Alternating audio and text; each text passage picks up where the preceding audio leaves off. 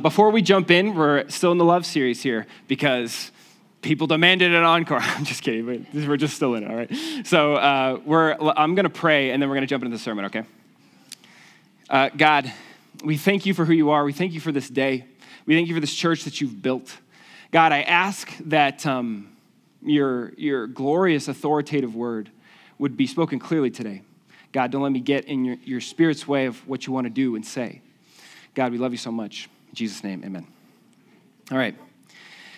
All right, so life, as we know it, is filled with all kinds of like schools of thought and philosophies and, and, and, and teachings and, and things that like people trying to boil life down. Hey, life is really about this thing, right? Because there's a lot of complex things out there, big books, even the Bible is a big book. But what we need is oftentimes a simplicity. We need maybe even just like a tagline or a few lines to kind of think through our life as we're living it to help us make decisions and things that come up. And there's a lot of competition for that sermons not being the least of these. Tons of things out there. One of the popular things these days is TED Talks. Now, maybe you're a fan of TED Talks, but I was on the website this week and I, I pulled it up, and there's like 3,100 TED Talks. And, you know, I sorted it by popularity just to see what's everybody watching? What's the TED Talk that's like way up there? And I'm looking through it. And, and a lot of these TED Talks is, is representative of people's like life's work. Like they've been studying this for like decades in some circumstances, and they're like, this is the thing that I want to share with you.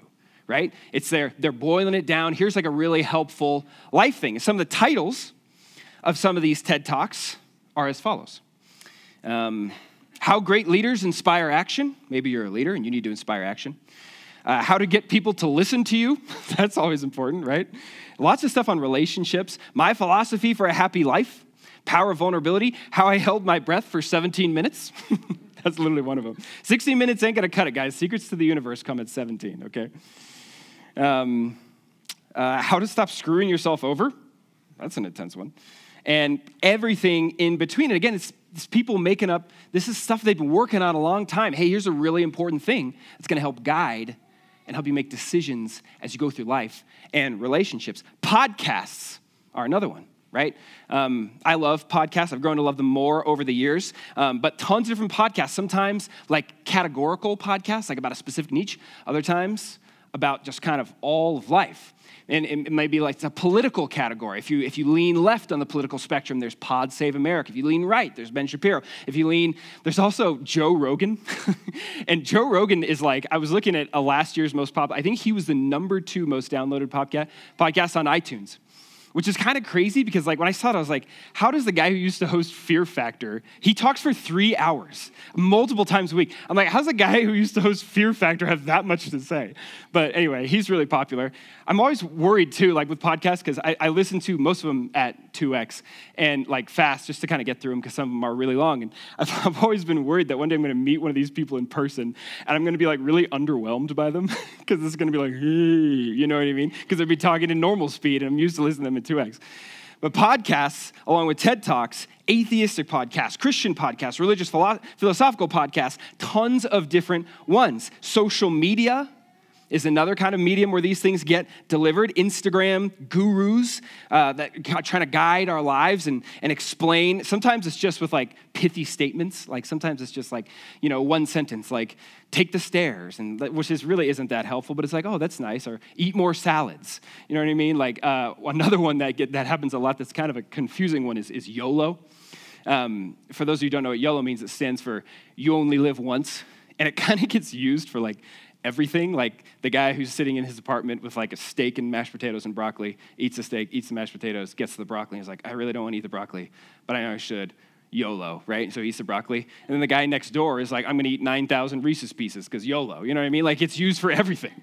Um, it's like just a general life philosophy. The Rock is all over social media. The Rock, I feel like every week there's like a video where The Rock is voicing it over, being like, You want to know how I got so awesome?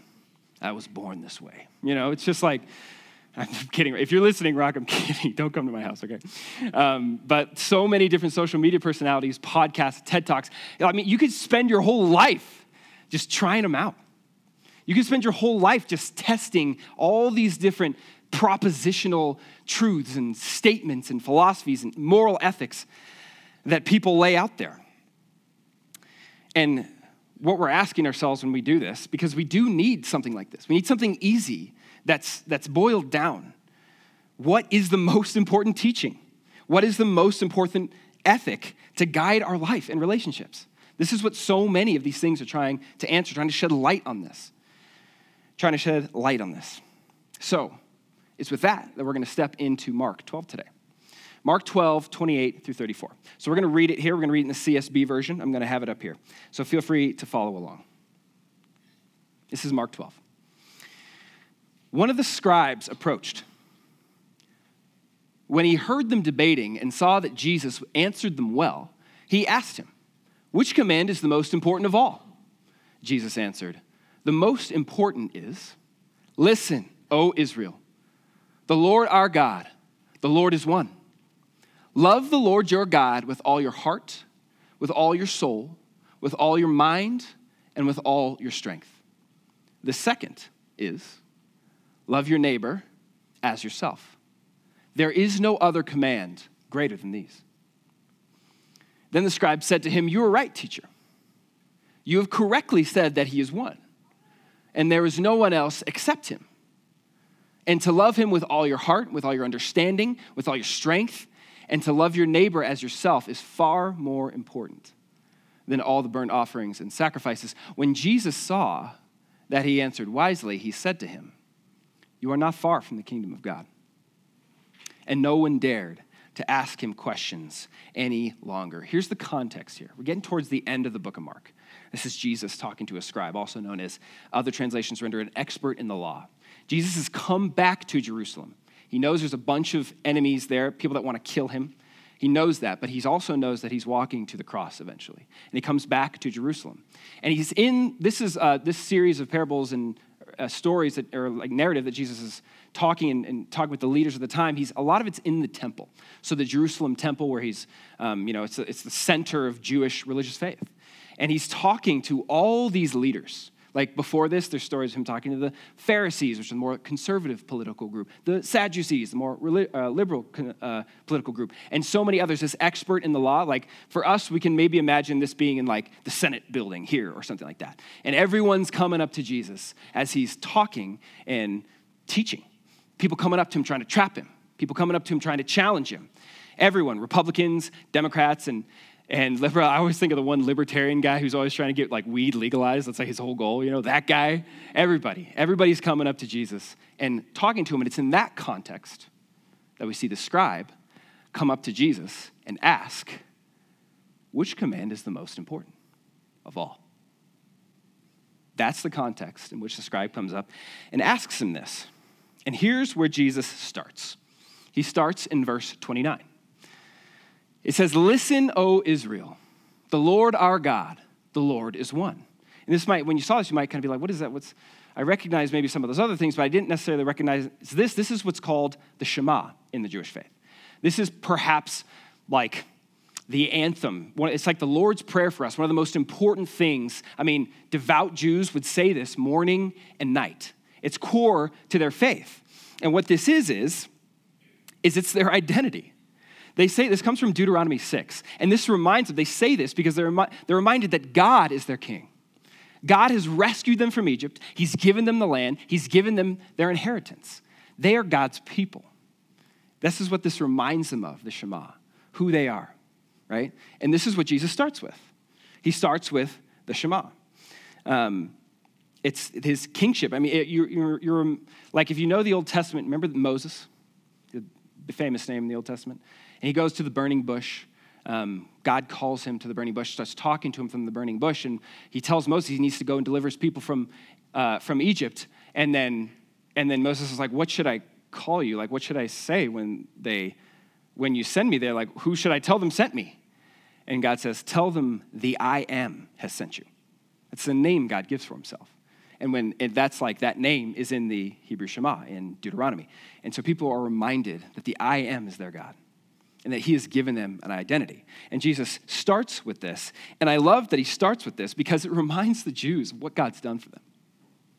It reminds them of the long history of God's goodness to them.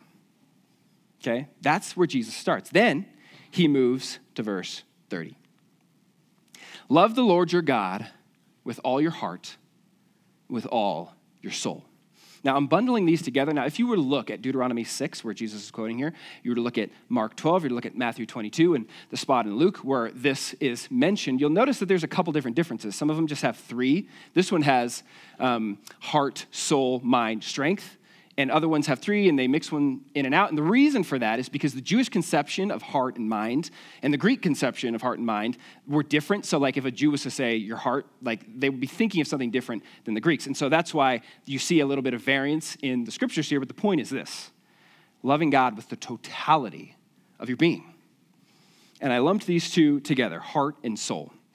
That's where we're going to start. That's where Jesus started. Love the Lord your God with all your heart and with all your soul. This is referring to affection.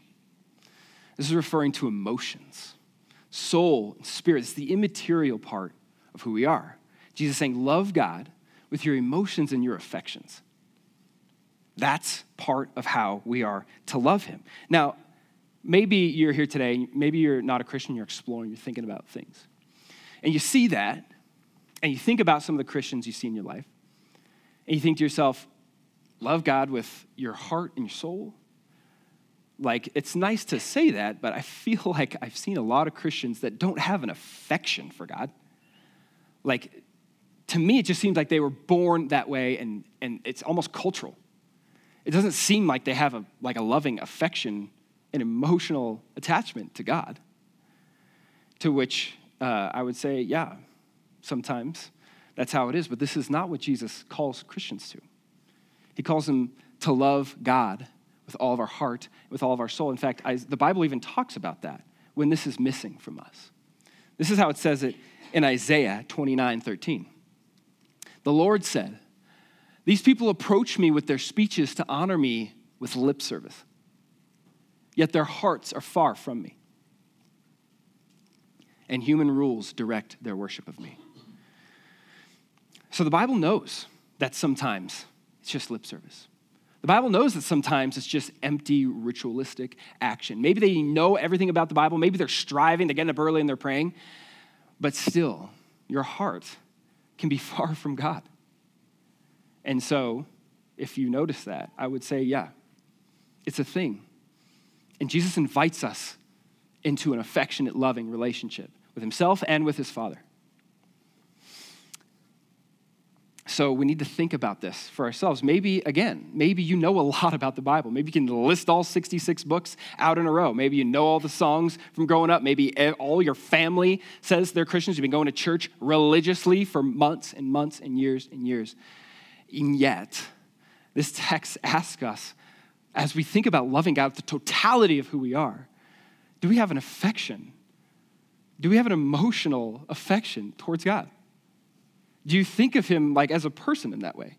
In the way you have those emotional affections towards your family and your friends, maybe people at work, your spouse, your kids. Does that at all describe how you feel about God? Really thought provoking. Next, he goes to mind. Verse 30.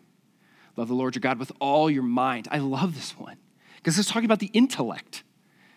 God gave us reason and logic and rationality, the ability to problem solve and see patterns and all these things. But look, uh, obviously there's a big spectrum of gifting in this, right? I mean, if we had all of our SAT scores lined up today, there'd be a big variance, right? Uh, I, the other day, I discovered, and this is gonna be embarrassing, but you know Tootsie Rolls? Like, you know how they're like wrapped and they got those little tabs on the ends? Like, we're talking a year ago, I figured out that if you pull on those tabs, it comes unraveled. like I was like spinning them and unwrapping it. And then I saw somebody do that and I was like, oh, and like, it shocked me, okay? I figured that out a year ago. We have a whole spectrum of intellectual gifting, okay? A whole spectrum. Now, here's the point is God wants you to love him with your mind. Now, think about what that means. Think about how profound it is that he wants you to love you he wants you to love him with your reason. How many of y'all have experienced doubts about Christianity? How many of y'all have, people are raising their hands and thanks, dude. Don't, you don't have to do that. Um, uh, how many of y'all have experienced doubts? How many of y'all ex- like have experienced, come across something in the Bible and been like, what? Like, have you read the whole Bible? There's crazy stuff in there, dude.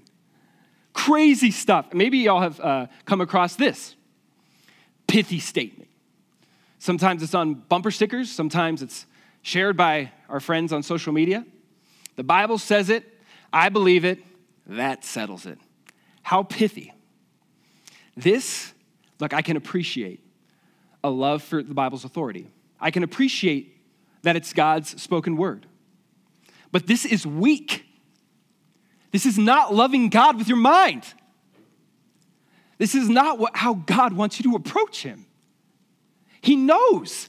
Like you've read parts through the Bible and been like, oh my gosh, Google that or pull out a study Bible or whatever. I'm like, it's taken me years. Like, I think of one theological topic in particular that's taken me years to even begin to get.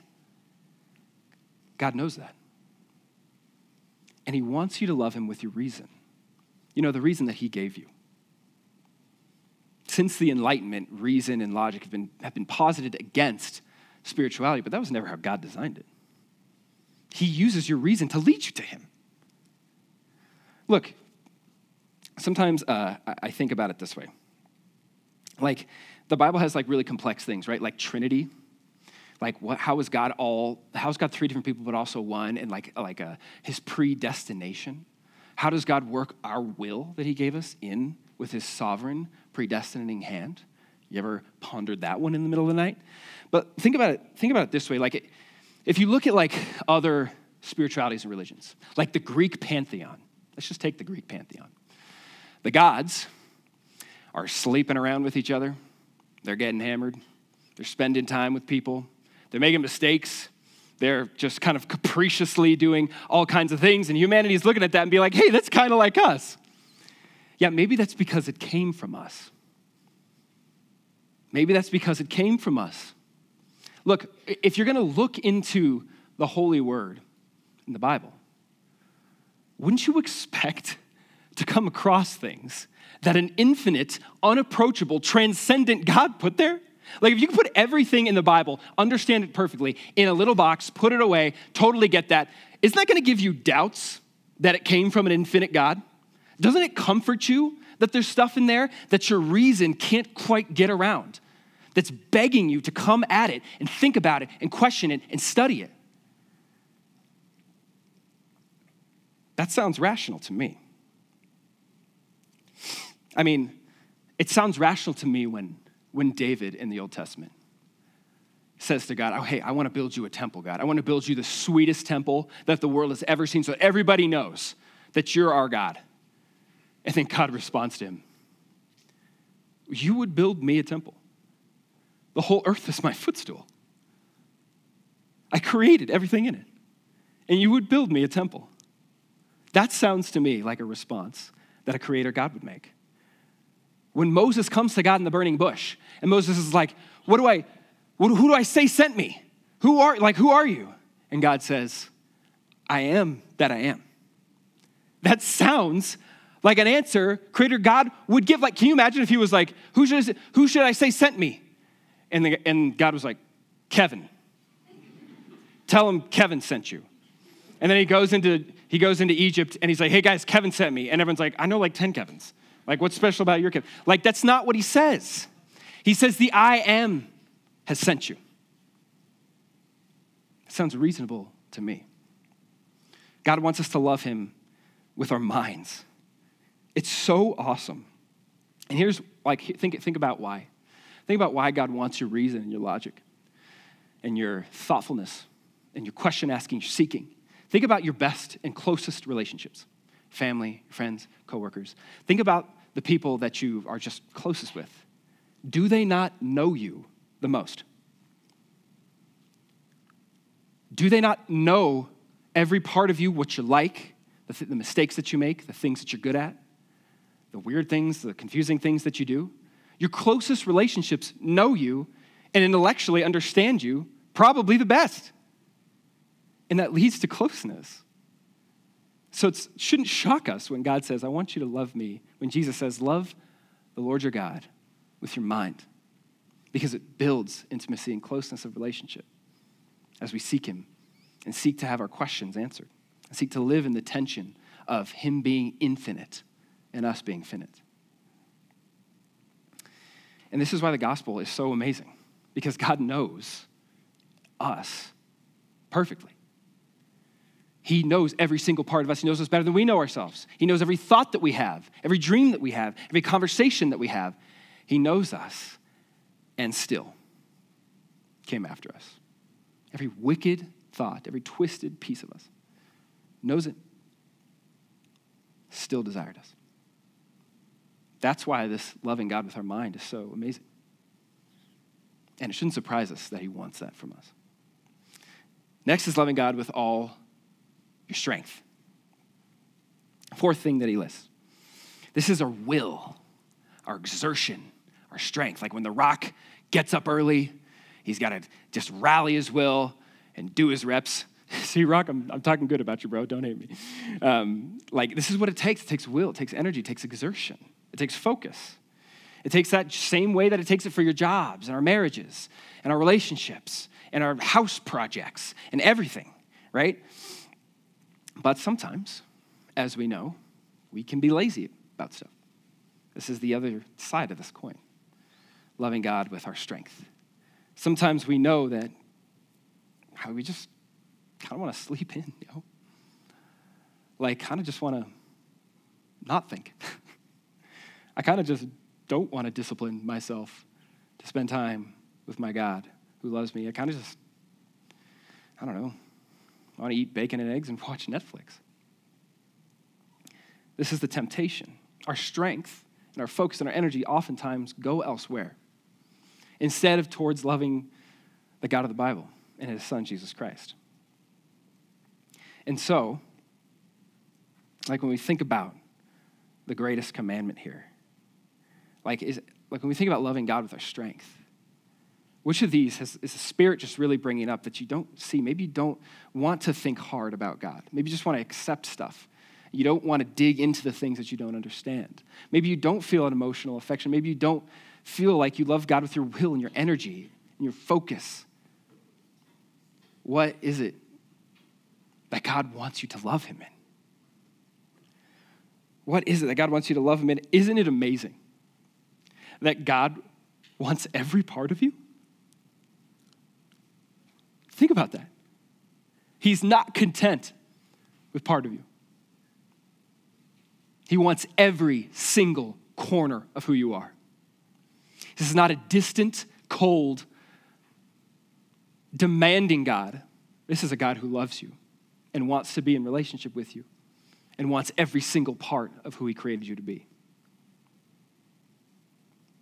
And love is by nature relational. By like you can't have love without two parties, right? I mean, we're not talking about like as we talked about before. We're not talking about like Oreo, loving Oreos, right? That's different. Okay, we're talking about relational love, and in relational love, you get changed, right? Loving God in this way releases God's love in us and changes us. And this is why, when the scribe says, What is the greatest commandment, Jesus? Jesus doesn't give him one, he gives him two. And this is the first time that in nowhere in the Old Testament do these two commandments get put together like this. this Jesus is the first one to do this. Just shows the authority with which he's operating here. He's the first one to say, loving God with all of who you are. Put the Shema first. Love all your God with who, uh, everything, every part of you. And then he goes to love your neighbor as yourself. He's the first one to do that.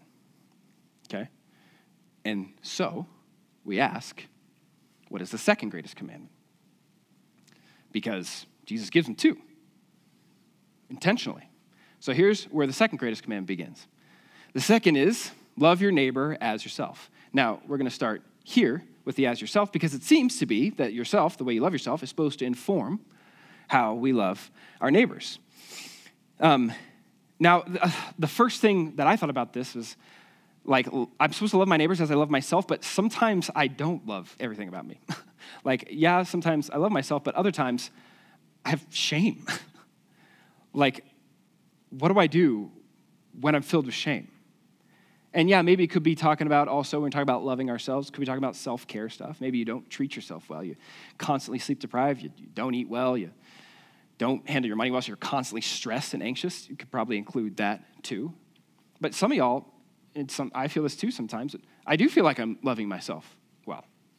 I do feel like, hey, yeah, I, I care for this thing that God made me, you know?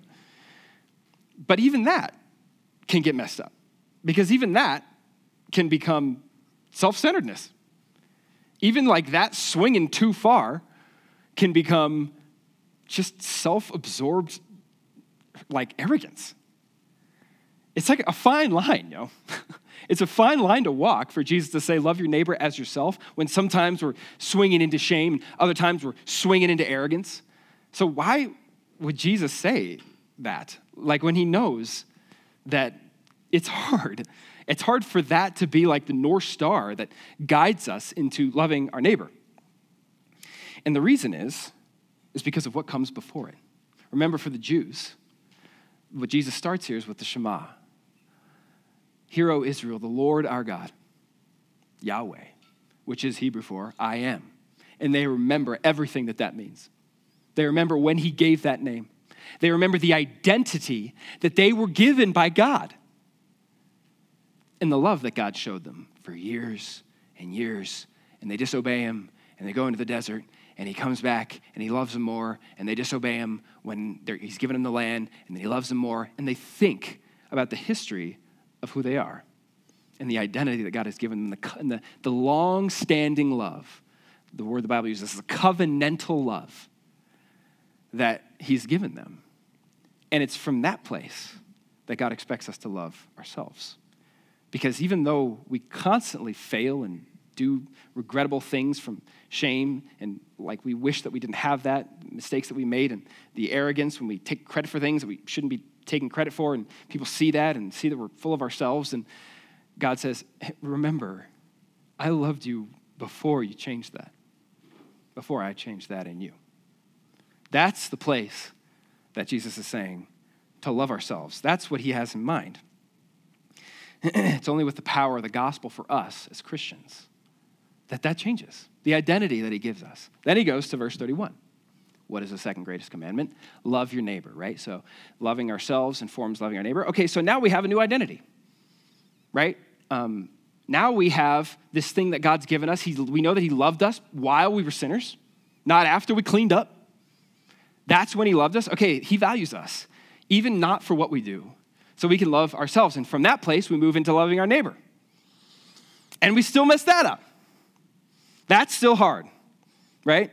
I think about uh, like the love language, you know, the book, The Love Languages. It's got like 10 billion reviews on Amazon. And it's helpful, like, you know, the spending quality time with someone, giving them gifts and, and, and, and speaking words of affirmation, all the love languages. Um, I think I missed one, but I can't remember what it is. And uh, so, like, that book is really helpful. It's helpful for Joni and I. I'm sure it's been helpful for some of y'all.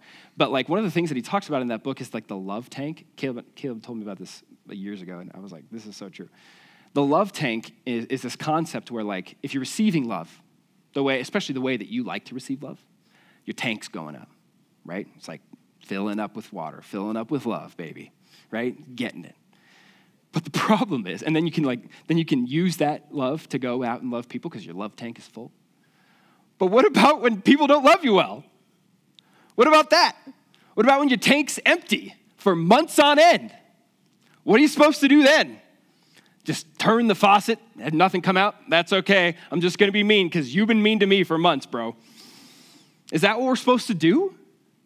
No, again, love your neighbor comes from what came before it. Like, look, the point of this, like, there's a lot of places in the Bible that, that God spells out, that his, his, his, his apostles spell out what loving is. Oh, it's hospitality. It's thinking of others before, all these things, right? So many detailed passages where he spells it out. But what Jesus wants to point out here, which is why he doesn't go into all this detail, here's what love means, no, no, no, no, no, no, is the order. Loving neighbor flows from being loved by God and loving Him and loving ourselves because He loved us and He saw value there. And then we love our neighbor. He's calling attention to the order. We have this eternal fountain of love as Christians in Jesus who pursued us before we pursued Him. That's the foundation of all this. Like the love tank can always be full. And if it's low, we know where the eternal spring is. We know who it is because it's a person. And we can go to the person. It's a buffet of love, man. You can go anytime, get as much as you want. That's the point here.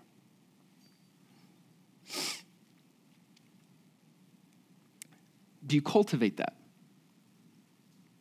When you're thinking about loving yourself, maybe you're filled with shame. Maybe something happened recently that you really regret. And you're filled with shame. Maybe you've gotten hints that you're arrogant. People maybe have said some things to you, and maybe you've gotten some feedback, and you're like, oh, maybe this is something I should think about. Maybe some of these things have happened. Are you going to the well of eternal life? Or are you just trying to let the truth come from within you and Disney movie it, right? Are you going to the well of Jesus Christ? Because this is the order that he calls us to your identity, loving God, loving ourselves, and loving neighbor. You know what's interesting is uh, as I was reading through this, um, the scribe, like when Jesus says this, the scribe's like, Yep, right, Jesus. And then he answers something, basically adds some stuff to it. This is what he says in uh, verse 33. He's like, Yeah, Jesus, everything you said, loving God with all totality of who you are, every part of you, loving neighbor as yourself, is far more important than all the burnt offerings and sacrifices. When I saw this, I was like, Yeah, I, that's true. I mean, Jesus even responds to this and says that his answer was wise. This is true. But it was just like, it was so ironic for me to read this. Because this guy, this scribe, is saying this to the ultimate sacrifice himself. He's saying this to the one who would abolish the need for the physical temple. He's saying this to the one who's standing in the temple, showing his authority and superior knowledge and intellect and kindness and love to everyone who's coming up to trap him. And he doesn't even realize that he's talking to what would become the ultimate sacrifice.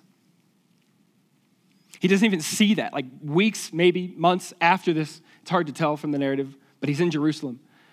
Jesus would die on the cross, and the curtain that's in the temple would be torn in half, representing the end of it. Why? Because God is no longer dwelling in the temple, He's dwelling inside His people. That's why the Bible says that our body is a temple, because He comes to make His home in us when we have faith in Jesus Christ. And he doesn't even know what he's saying and who he's saying it to. He doesn't even realize it. What is the second greatest commandment? Loving your neighbor as yourselves. And what this scribe doesn't realize is that Jesus is the power behind the second greatest commandment. Jesus is the means by which we can do this. And he knows what the greatest commandments are, but he doesn't know who. So, what do we do now? This is clear, it's pretty, pretty concise from Jesus. Love the Lord your God with all your heart, soul, mind, strength. Love your neighbor as yourself. The scribe asked for it succinctly, gave it to him. So, what do we do? I can think of a, a couple things. The first is uh, loving in the right order like this is what we've been talking about all along. I think this is like the whole one of the whole points of this passage. Because the wrong order can wreak havoc. For loving ourselves first, even others first, instead of God. I think the order here is so important because it empowers what comes next. It empowers the ability to love our neighbor as we should. Um, so, it's like when we talk about what do we do now, we need to ask ourselves is our life ordered this way? Is our love for God first and foremost? We loving Him with our will, with our exertion and our energy, and our intellect, seeking Him out. Do we love Him emotionally? I think that's one of the most important things that this passage wants us to ask to look at our weeks, our days even. Does it reflect that? You know, kind of like you want to know somebody's list of priorities, you can just like look at their credit card, look at their bank account. It'll tell you what their priorities are. Same thing with our, with our time and with our life. Are we loving in the right order? that Jesus has called us to. The second is this, and it's in verse 34, and it's really thought provoking. It's the end of the passage. So the scribe answers Jesus, Yeah, you're right, Jesus.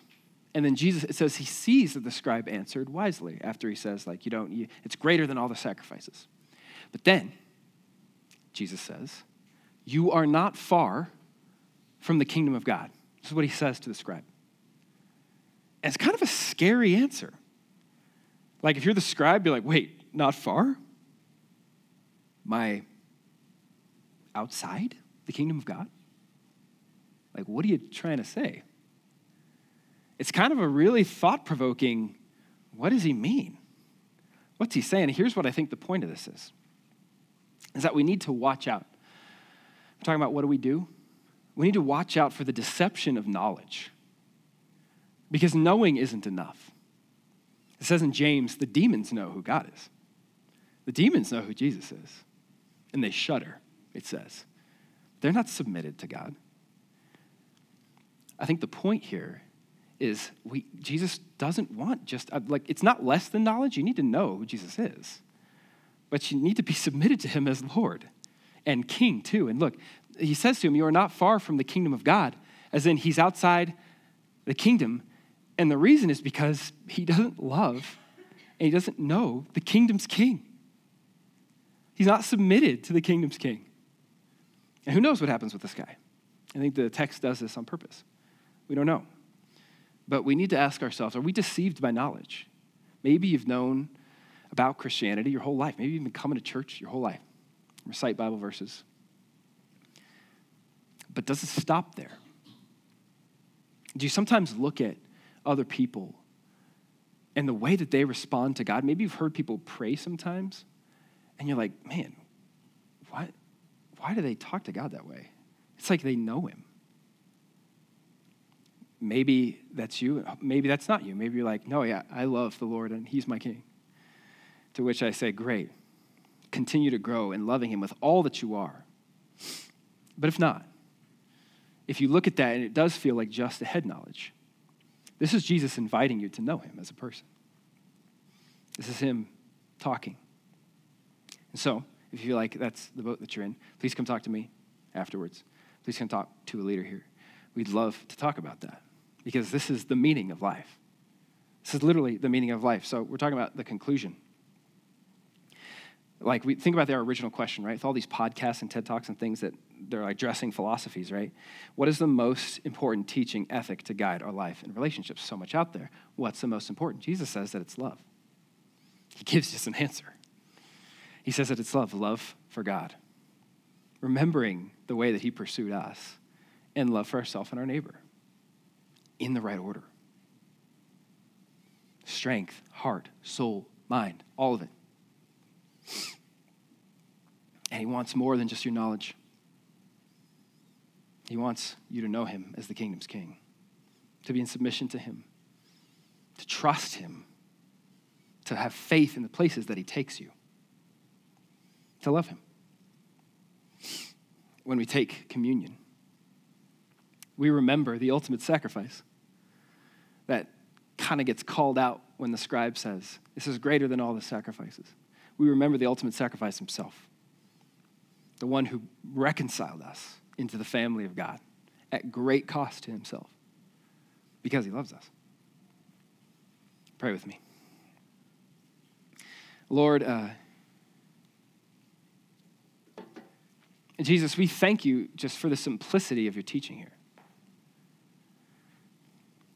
Jesus, you want us to love you and your Father with every part of us.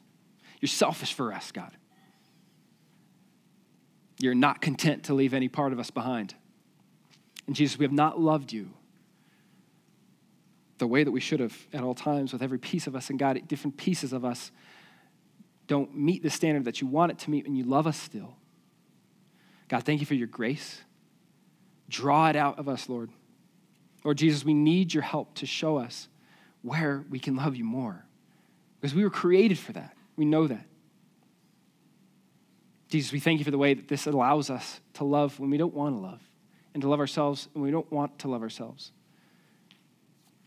We thank you that you thought of those things. Um, Jesus, we love you so much. Praise in Jesus' name, amen.